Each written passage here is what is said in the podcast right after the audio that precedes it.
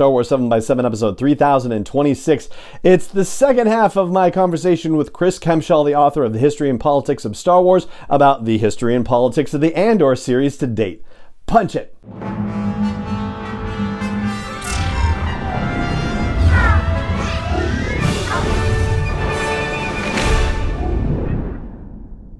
Hey Rebel Rouser, I'm Allen Voivod and this is Star Wars 7 by 7 your daily dose of Star Wars joy. And thank you so much for joining me for it. So here again is the official bit about Chris Kempshall. Chris is a postdoctoral research fellow at the University of Exeter and a senior research fellow at the Center for Army Leadership, Royal Military Academy Sandhurst. He is a historian of the First World War as well as popular representations of history in modern media. He has authored numerous academic works including the First World War in computer games and British, French, and American relations on the Western Front 1914 to 1918, and of course the history and politics of Star Wars earlier this year. And as I mentioned on yesterday's episode, Chris was kind enough to share a 25% discount code with us. And so that is on the blog post for this show's episode at sw7x7.com and in the show notes as well, along with a link to where you can pick that up. And as for the conversation itself, well, as I said on yesterday's episode, it covers a broad range of topics, including his reactions to Andor, both as a fan and as a historian,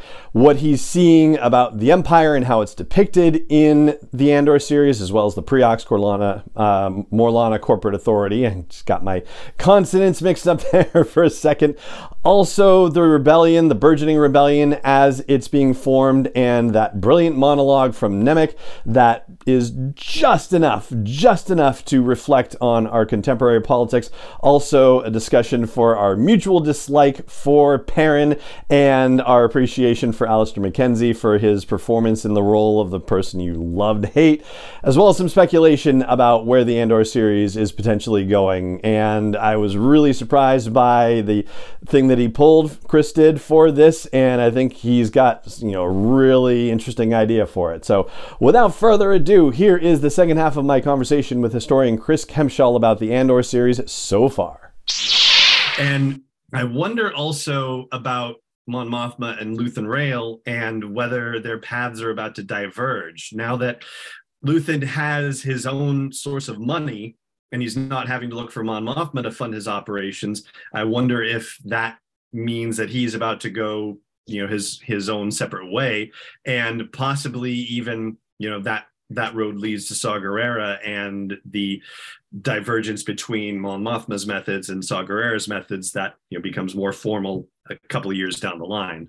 Yeah, I, I was going to say that I could see Luthen ending up as somewhere uh, heading towards the middle point of Mon Mothma and Saw Gerrera on the like the the Rebel Alliance mm. political spectrum, um, where you know Saw Gerrera, as we know from appearances in Rebels and Rogue One, is more than happy to fight this war in whatever manner he sees fit. And Mothma, Mon Mothma is not willing to do that, certainly not at this point in time. Um, and if we get to a point when you know there are reprisals and there are you know killings and there are massacres, Luthen and Andor you know, effectively have a choice. You know, if Andor's going to, you know, throw himself in with the rebellion, which we know that he will do, um, is you know, how are you going to fight this war? You know, we know from when Saw Gerrera appears in Rebels and he has this kind of amazing um, hologram conversation debate with Mon Mothma, where he says, "If you continue to fight this war on the Empire's terms, you are going to lose." Um, mm-hmm. Is is Luthen going to decide that you know the diplomatic gently, gently, let's, you know, just have a couple of bank heists and we'll, you know, drain a little bit of the money away from the empire and we'll do it that way. Is that the way to win a war? Or if you're going to fight a war, are you going to are you going to have to fight it? Are, you know, are you going to use this money to finance rebel sales? Are you going to use it to buy weapons? Are you going to use it to do things with? Because it's not entirely clear what Mothma is planning on spending the money on that he was trying to kind of gather up for for Luthen. Is it, you know, some kind of sophisticated leaflet campaign? Um, or is, is he planning on buying a bunch of guns? Um, and you know, that's not to say that Mon Mothma is wrong and Saw Gerrera is right, but you know, these are the the different political viewpoints that are existing in this kind of nascent rebel alliance, and it's going to be very, very interesting to see uh, which kind of sides of the spectrum these characters fall, particularly after Cassian has, you know, uh, the prolonged conversation about um, the role of mercenaries in um, yeah, in the Rebel yeah. Alliance. Um, you know, at the moment he's a mercenary. At what point does he become an ideologue? Um, it might be after reading this manifesto. yes, which I hope gets released as a book at some point too, because oh, I think that would great, be wouldn't it? Yes. Oh, yeah. It would be fantastic. I, I hope they've planned that far ahead for this. And I think Mon Mothma is also going to get tested in terms of you know the levels at which he can accept political violence. I mean, she has been, I guess, a pacifist from the jump, certainly from the Clone Wars situation, and in other Star Wars storytelling, she and Padme have had their disagreements because of the whole aggressive negotiations thing. And I think it was um, in the in the last novel of E.K. Johnston's Padme trilogy that came out last year, they get into a brief argument where Padme basically says, "Look, if you didn't expect aggressive negotiations to happen, you shouldn't have sent me because that's what's going to happen when I go there." And so, you know, she has to go, "Okay, yeah, point taken," uh, but she has to be moving further along in this spectrum and is seems like with her conversations with Luthen is trying to keep herself at least removed from knowing actually what's happening even though she understands that she has you know political danger for herself if they're caught doing what they're doing yeah um and the danger to Mon Mothma is not the same as the danger for people like Andor who are out on the front line but she's making it clear that you know she is being spied upon constantly the empire has kind of you know infected every aspect of the world around her um as as she's viewed as a kind of a, a dubious actor um, and you know, at some point, clearly, you know, as we see as, as Rogue One, um, Mon Mothma reaches the point of saying, you know, the only way this is going to be resolved is through warfare. Um, so, kind of seeing those those early steps towards that at the moment, I will say that um, if it took that long for for Mon Mothma to kind of um, shed her kind of ex- kind of more kind of absolutist pacifism um, by Rogue One, then her husband should consider himself to be a very lucky man because I'd have killed him years ago. Um, if I was him. Um, God, just an awful, awful man. I hate him. Um, uh, so first, let's let's give. Um, I I do want to do this because I I mentioned him a few times in episodes and didn't name the actor when I was doing it. I felt badly. Alastair Mackenzie, I think is the, this the name of the gentleman who plays Perrin, and I, I, I do want to say you know, how you know thrilled I am with him because he has created the character that I love to hate the most, the most. Oh, it's oh. a great portrayal. It really is but I do hate him. Yes, and I I just you know I want to like sit down with Mon and go, how did this happen? How did you, you end better. up? How? Oh, oh yeah, gosh! You deserve to be happy, Mon. This isn't this isn't the life that we wanted for you. Um, yes. somebody inviting over genuinely the worst people imaginable for dinner. Um, mm-hmm. go, oh, you know, you because they're fun because they're fun. Like I, I saw some of those in the in the opera scene at Revenge of the Sith. Those people did not look like they were fun. Um, I wouldn't want them in my house um, and come oh. over for for dinner. It's like, no, you know what? You know, my Mothma's got a got a busy time. Um, you know, trying to trying to do the things and and and you know be a pacifist and and help with all of these these problems. How about if I gather up just absolute garbage people and bring them into her house for her when she gets home. Um, wouldn't that wouldn't that be a trick? Uh, you know what? She's going to enjoy it so much. I'm not even going to tell her. Um, we'll just she'll just find out when she gets home. It's like oh, surprise! Surprise! The emperor's friends are coming to dinner. Won't that be a delight? Oh, uh, because I mean, and fun oh and i thought it couldn't you know get worse than that. But then the next episode where he's just completely undermining her as a mother and a parent. I mean just the the looks that he's giving the daughter and kind of like encouraging her to you know be as you know difficult and and obnoxious to her mother as possible and not even supporting her at all not providing any kind of united front. Oh my gosh. Oh you also end up with this really interesting view of Mon Mothma coming from her daughter of basically careerist politician who's in it for the publicity. Um, mm-hmm. And you know, obviously, there's an element of that's a role that she has to play in order to not get picked up by the Emperor's goons. But it, what we know of Mon Mothma, that's not who she is. You know, she is Right. a she is a she, she is an idealist. Um, and to have that view of her, you know, there's an element of like you can almost understand it coming from a child who feels like they've been neglected by somebody who is, you know, very visibly in the public eye.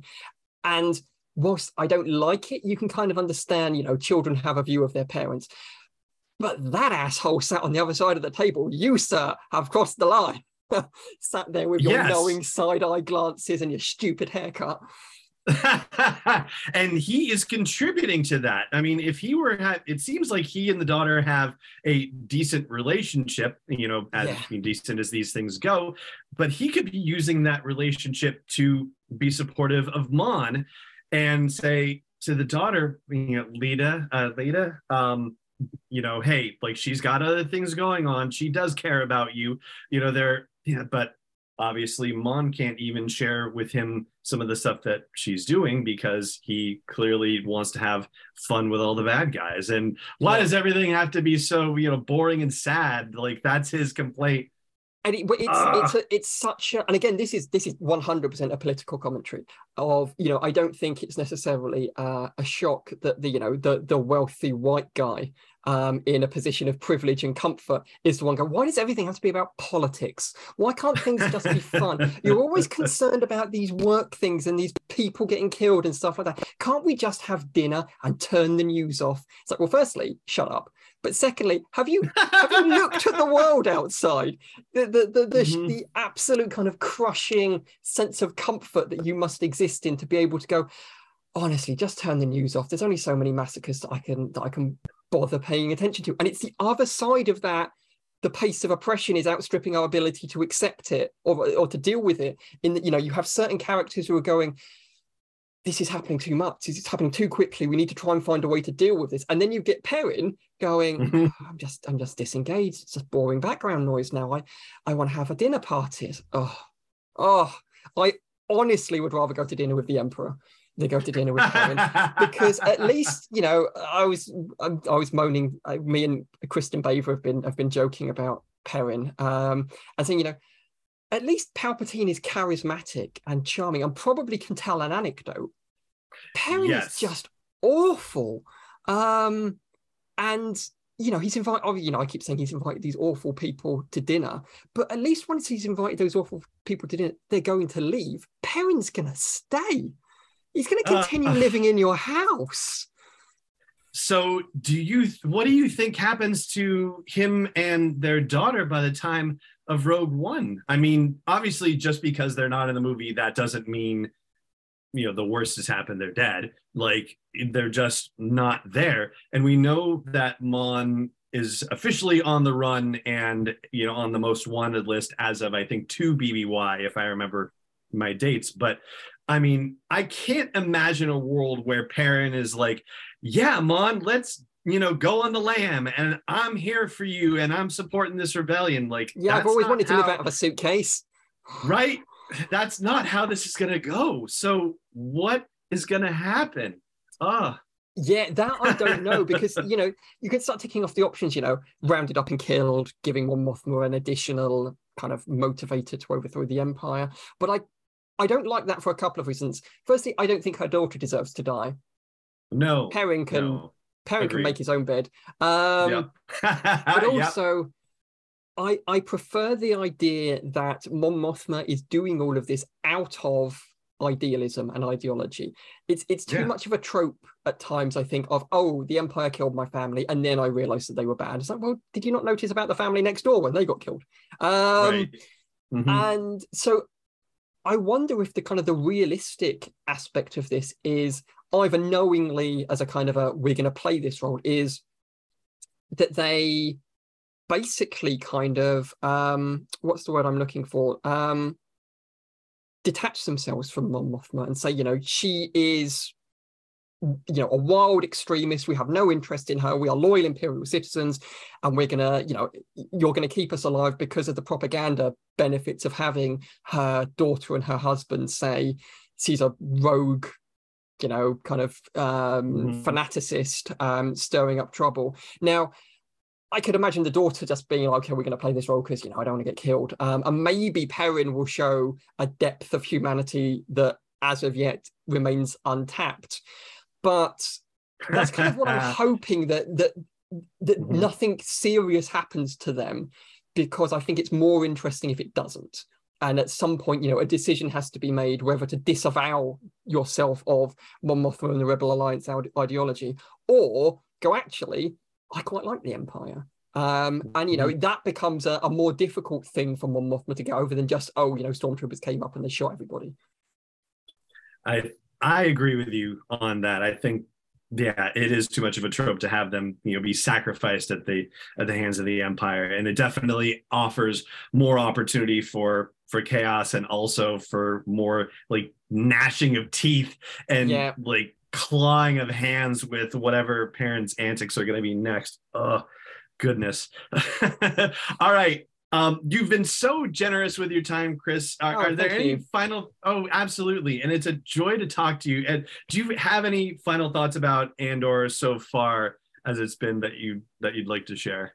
Um, there's there's a couple of things I've noticed I found super interesting, and I've I've kind of I've talked about a few of these on kind of on kind of Twitter, is the extent to which things are being made scarier in Andor than had previously been. TIE fighters are scary in Andor. Uh, they're not mm-hmm. scary in Star Wars films because they're made of cardboard and they blow up and everyone gets away. But just having that, you know, just a lone TIE fighter screaming down a valley and everybody kind of covering up the weapons and that's that that kind of uh, the sound that a TIE fighter's made, which is taken from the Jericho siren of um Stuka dive bombers in the Second World War. They feel uh. scary. Um, they're designed mm-hmm. to be scary. Um, and I find that really interesting. The the way that because we're so grassroots, you know, it's it's five people pulling a bank heist. The arrival of a TIE fighter at the wrong time is going to wipe out your rebel cell. You know, you're not mm-hmm. going to get a lightsaber out and bat away with a light, you know, with a blast, and you're not going to shoot it. You're just going to get killed. Um, and I I find that element that they're doing of because they're so close to the ground, any imperial involvement is scary. The empire is scarier in Andor than I think it's been in a lot of other kind of Star Wars media and Star Wars shows, which I like. Mm-hmm. Um, and a slightly more kind of uh, light-hearted element because Andor seemingly was filmed a lot in the UK, um, in in studios over here. Quite a lot of the actors around it are are British actors that are recognisable from other TV shows, including quite a lot of soap operas um, ah. that have appeared. So you know the um, the the like the security guard, the the, the Scottish guy who convinces um oh, what's the what's the name of um who convinces Syril to kind of go down to Ferrix and, and take him over. Um, yes, so Linus, I think Linus yeah. Mosk. Yes, something like that. He, he was like in a in a UK soap like 10, 15 years ago. He's like, oh, oh, okay, you, you used to be in that show, and now you're you now you're a space fascist. Okay, that's fine. um, but it, it, adds in like a, a, like a weird element that probably isn't doesn't exist for the um for the like the American audience of going, I know you from somewhere. What are you doing here? Um, right. But the the character who I think interestingly to end on is probably Syril Karn himself um, mm-hmm. this this kind of interesting character. And I've seen people on on Twitter having really interesting discussions and threads saying, you know, there's an element of he is the mirror opposite of Andor, of Cassian himself at the moment. You know, both have got kind of slightly weird family situations. Both feel abandoned. Both kind of looking for for something to do. And Andor is headed towards rebellion, and Syril is headed towards the Empire. But what I find interesting about Syril is that I spoke in the book a little bit of the empire being the preserve at times of petty fascists, you know, deeply mediocre men with delusions of grandeur. Mm. And it's hard not to look at him and go, You are a petty fascist, because he has these, you know, he gets, you know, expressly told, Do not go and do this thing. You're going to annoy the empire. That's going to cause us a problem. But then the tempting power thing glistens in front of him. So he goes off and, and does it. And he talks you know passionately about you know we have to do this we have to you know show that you can't do these to our people and they you know I, these two guys got killed but when he gets his moment with all of those security guys to kind of give them a rousing speech he's got nothing he doesn't have he doesn't have it in him because he right there's no charisma there's no there's no burning element in there to motivate people what he wants them to recognize is the opportunity of the power and he could have said, you know, take this as an example. If you ever end up face down in an alleyway, I will make sure that me and all of these guys are going to come and avenge you. And that's how you motivate a bunch of people to go out and do this thing. Go, you know, I we're not going to allow this to happen to them because I'm not going to allow this to happen to you.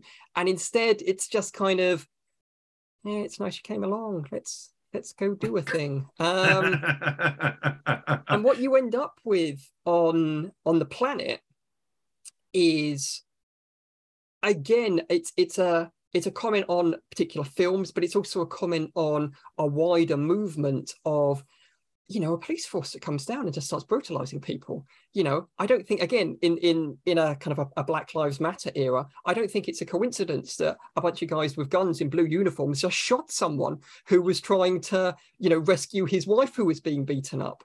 Um, mm-hmm. And you end up with the the final bit where they're all on these rooftops and they're going to you know make sure that the, the speeder car doesn't doesn't do anything and and then um, the guy in charge, who I'm going to refer to as Trevor because that's his name in the soap opera that he was in.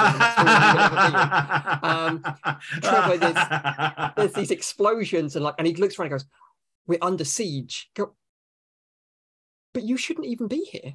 You've landed mm. on hmm. a planet that isn't yours. You're enforcing law upon them. And what I ended up thinking about was the film Black Hawk Down. Um, oh of you know you your your helicopter's crashed and you're surrounded by all these people who don't want you here and they go oh my god we're under attack. It's like well, what are you doing there? It's mm-hmm. it's that mm-hmm. element. They've inserted themselves into this onto the planet of Ferrix and now that people are pushing back going, oh my god we're under attack. We you know we're under siege. We have to do something. And it's that that mindset of well if you hadn't come you you wouldn't be in this situation. And for you now to basically assume that you are under siege because people are rejecting your presence is a really interesting commentary on, you know, historical colonialism. And, you know, it's, it's 100%, you know, any number of examples through the British Empire of people, you know, Britain turning up in somebody else's country, sticking a flag in the ground and people going, yeah, we're not keen on this. Go, whoa, whoa, whoa, whoa, whoa, whoa. You don't need to start, you know, getting angry and starting throwing, you know, swords and guns and that about. You know, I'm feeling very attacked right now. That kind of colonial reflex to being rejected um, is super interesting and it's it's kind of exactly the type of thing that I was hoping for in Elements but the realization of it on the screen is is fascinating to me and I am getting a huge kick out of it that's awesome. I am so glad you're enjoying it and you have, you know, a level of experience and scholarship that allows you the potential to experience it on yet another level. And i'm especially grateful for the fact that you're able to enjoy it on that level as well. For people who are hearing a conversation between us for the first time or are not familiar with you and want to learn more about your writing and your and your background and your books where should people keep up with you um, so I mean, you know, if, if you've been in, you know, sitting along here going, you know, this is a level of analysis of a Star Wars show that I don't need in my life, you can get more of it um, on, you know, on Twitter um, at Chris Kempshall, um, where I will continue, you know, within the confines of not giving spoilers away to overanalyze um, something that I love, um, presumably for the rest of time. Um, if you want to kind of read some of the things um, that have kind of informed my kind of thought process of, of, of, Star Wars and the like, but is now also annoyingly slightly outdated because of Andor, um, you can get my book, um, which is called The History and Politics of Star Wars, uh, Death Stars and Democracy. I'll, similar to last time, I'll give you a, a, a 25% discount code. We can put them in if you want to put them in the show notes where people can yes. make use of it and get it and get the book for a bit cheaper. Um, then yeah you know that's kind of my my foundation level of you know how do we understand and place star wars in a historical political um, framework? And pleasingly whilst you know i joke about the book being outdated um, what's helpful is and always not diverging from the model that i kind of suggested existed in the books. If they had massively contradicted it this would be a lot more awkward um, than, than, than it is. Um, so yeah, I, I still think that Andor plays very nicely alongside the book, but then I would say that because I want people to buy and read and enjoy enjoy the book. Um, so yeah, those are those are good places. You know, if you like in universe Star Wars stuff, I did um, I co-wrote with Jason Fry and Amy Ratcliffe and Cole Horton the book um, Star Wars Battles That Changed the Galaxy, uh, which does Star Wars battles and Star Wars military stuff and strategy, and and that's a that's a fun read as well. So, by I don't have a I don't have a discount code for that unfortunately, but um, I imagine you can find it from places that sell books. I imagine so as well. And I'll look to find those and link it. I will link all of this at the blog post for the show's episode at sw7x7.com and in the show notes as well. And I'll get that coupon code from you after we wrap this up. I'll make sure that appears there too. The always charmingly self deprecating Chris Kempshall. Thank you so much for your time and for joining me for a very fun discussion. I really appreciate it. Thank you for having me, and and enjoy everybody, and continue enjoying Andor. There's there's there's loads more to come. And there you go. That does it for my most recent conversation with Chris Kempshall, the author of The History and Politics of Star Wars. And that also does it for this episode of the podcast. It just remains for me to say thank you so much for joining me for it, as always, and may the Force be with you wherever in the world you may be. 7 is not endorsed or sponsored yet by Lucasfilm Limited, Disney, or 20th Century Fox, and is intended for entertainment and information purposes only. Star Wars, the Star Wars logo, all names and pictures of Star Wars characters, vehicles, and any other Star Wars related items are registered trademarks and or copyrights of Lucasfilm Limited, or their respective trademark and copyright holders. May the force be with them. All original content is copyright 2021 by Star Wars 7 by 7 We hope you love it.